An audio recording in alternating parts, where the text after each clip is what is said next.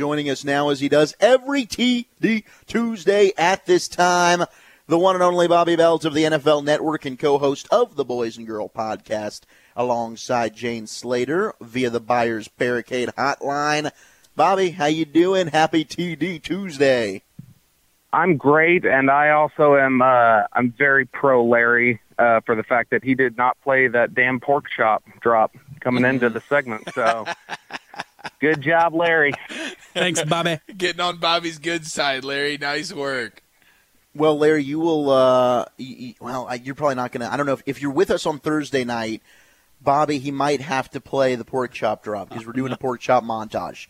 All the uh, all the times we, we laid down the pork chop, and you, sir, absolutely will be a part of that fine montage. So make sure you tune in New Year's Eve. I'm sure you don't have any better plans, right? Just just listen Oh in no, and that, wait for that'll the pork be chop that'll be on the that'll be on the radio. I won't actually be in Dallas, but I'll tune in on the radio.com app, and I'll uh, I'll be listening there. Are you going to be Heck overseas in Mexico by chance?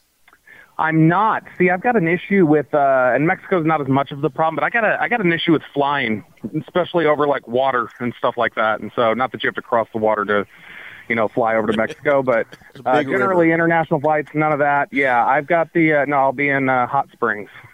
Ooh, Ooh. hot springs, huh? All right. So you won't Yeah, be going to New York saw then for the game. for- the uh, the forecast is supposed to be it's supposed to rain and be like in the 40s both days we're there, so it's a little Oh, bit of a bummer. Wow.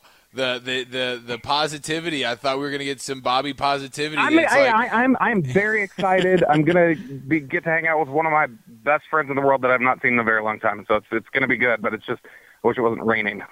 Okay, well, we're excited for that. At least you're able to hang out with a good buddy of yours. Maybe the weather report's wrong, and you'll end up having fantastic weather. We will cross our fingers. Well, I mean, you know, it's possible. Are there Pete Delkuses in Hot Springs, Arkansas? Because if so, maybe they will get the weather report wrong. Oh, there! You know there is. You know there is. There's clones all over the place, Bobby. I I, I got to ask you this right off the top because this dude was an absolute animal, man beast, and you have been uh, without a without a doubt one of his number one supporters and fans. But Randy Gregory, I mean, right now is he the best defensive player on the Cowboys? Um, I'd, I, I'd say he's tied. I mean, I think DeMarcus Lawrence is still really good. They do different things well.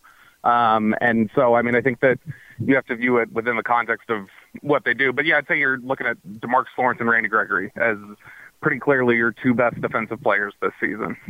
uh, uh, Bobby, are you going to? If you're Jerry Jones, you're Stephen, you're Will McClay. Are you trying to get a, an extension done for Randy Gregory this offseason with one year, two million left on his deal?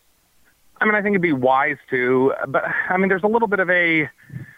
I was talking about this on our podcast with Jane, and I, you know, I said that I think that there's an interest for the Cowboys to go ahead and do it now instead of, you know, waiting for him to get a full off season and come back and get a full season and potentially play really, really well next year. Um, but also at the at the end of the day, I think that Randy really appreciates has a, a great admiration for the Joneses and how they've stuck by him, and I think that he feels a real strong sense of loyalty to Jerry specifically. And so I, I, I don't know that you'd cost yourself a ton of money. I mean, I, I think you'd have to pay him fairly. Um, but I, I don't know that you're going to necessarily have to break the bank for him. I, I think he, he has a real fondness for this organization and he wants to be here. And I think they want him here. And I think it'll eventually work out for both sides, whether it's this offseason or next. But I mean, yeah, absolutely. I could see them trying to get something done now. So, Bobby, one of the things that you do, you're always keeping track of the snaps, and I love it because it makes our lives a lot easier. But what in the world is Ron'Dell Carter doing being active if he's going to play defensive end instead of Bradley Anae?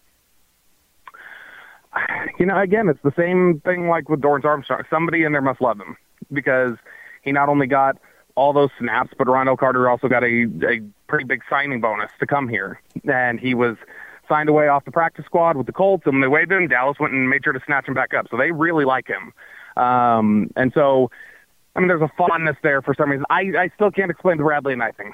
I can't explain the Reggie Robinson thing. I couldn't explain the lack of Randy Gregory thing for a while or the lack of Donovan Wilson thing for a while. I just think it's, you know, there's my guess on this would be that the coaching staff is learning how good the personnel department is at their jobs.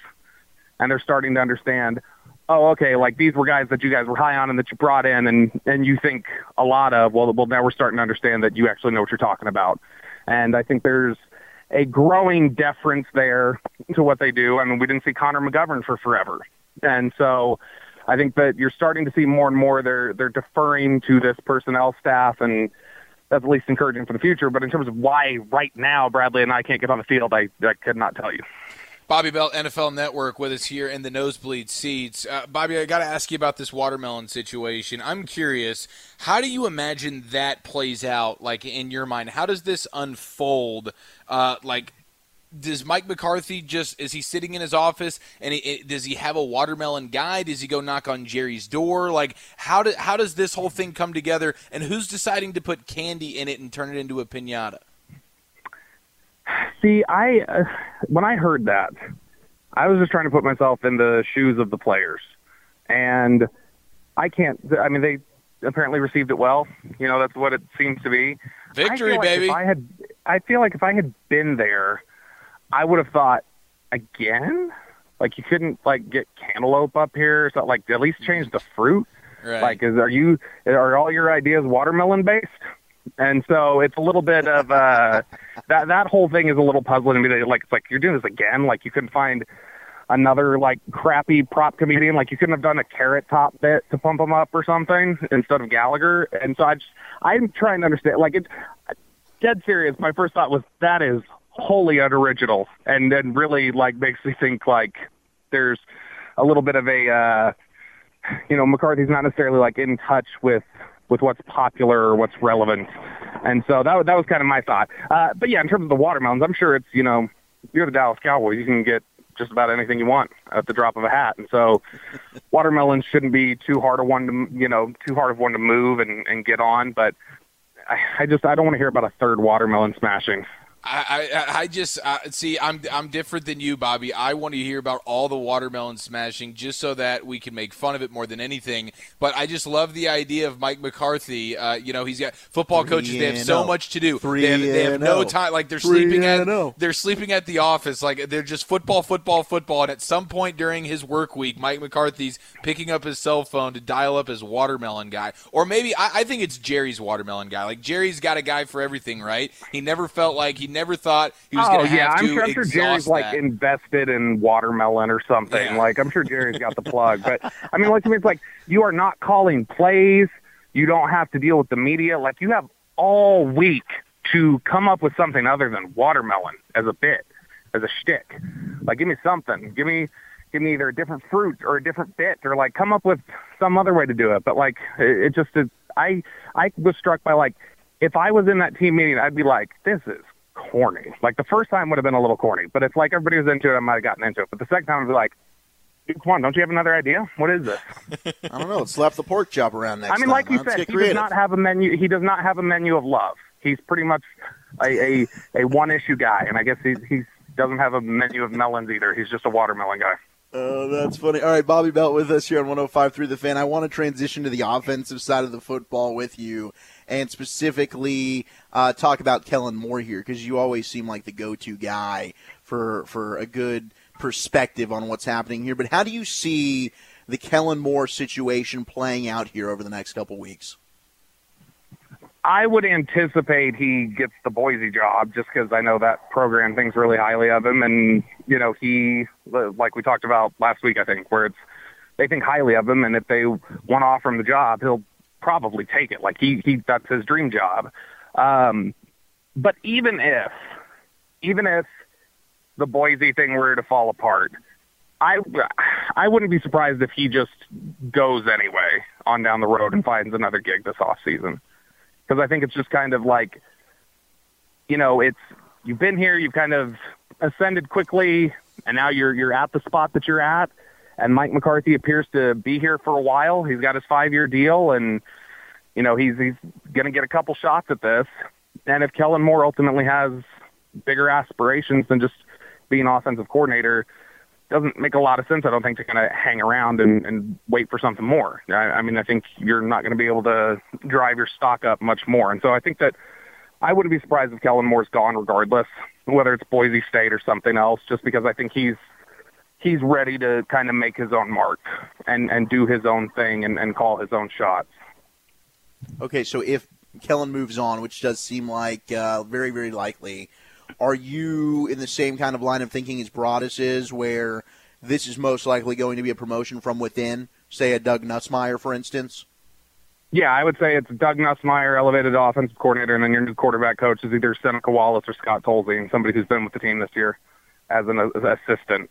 Um, I would guess that'd be Tolzien would be the one who'd get the the nod there, but I mean it certainly could be Wallace too. They've both been working around. They they could also just elevate Doug Nussmeier to offensive coordinator and have him keep quarterback coach. I mean, we've Sure. seen that before with some coaches that they double up on the roles, and so, and I mean the quarterback position is so integral to what you're doing, designing the offense anyway. That you know you're you're essentially doing a lot of that.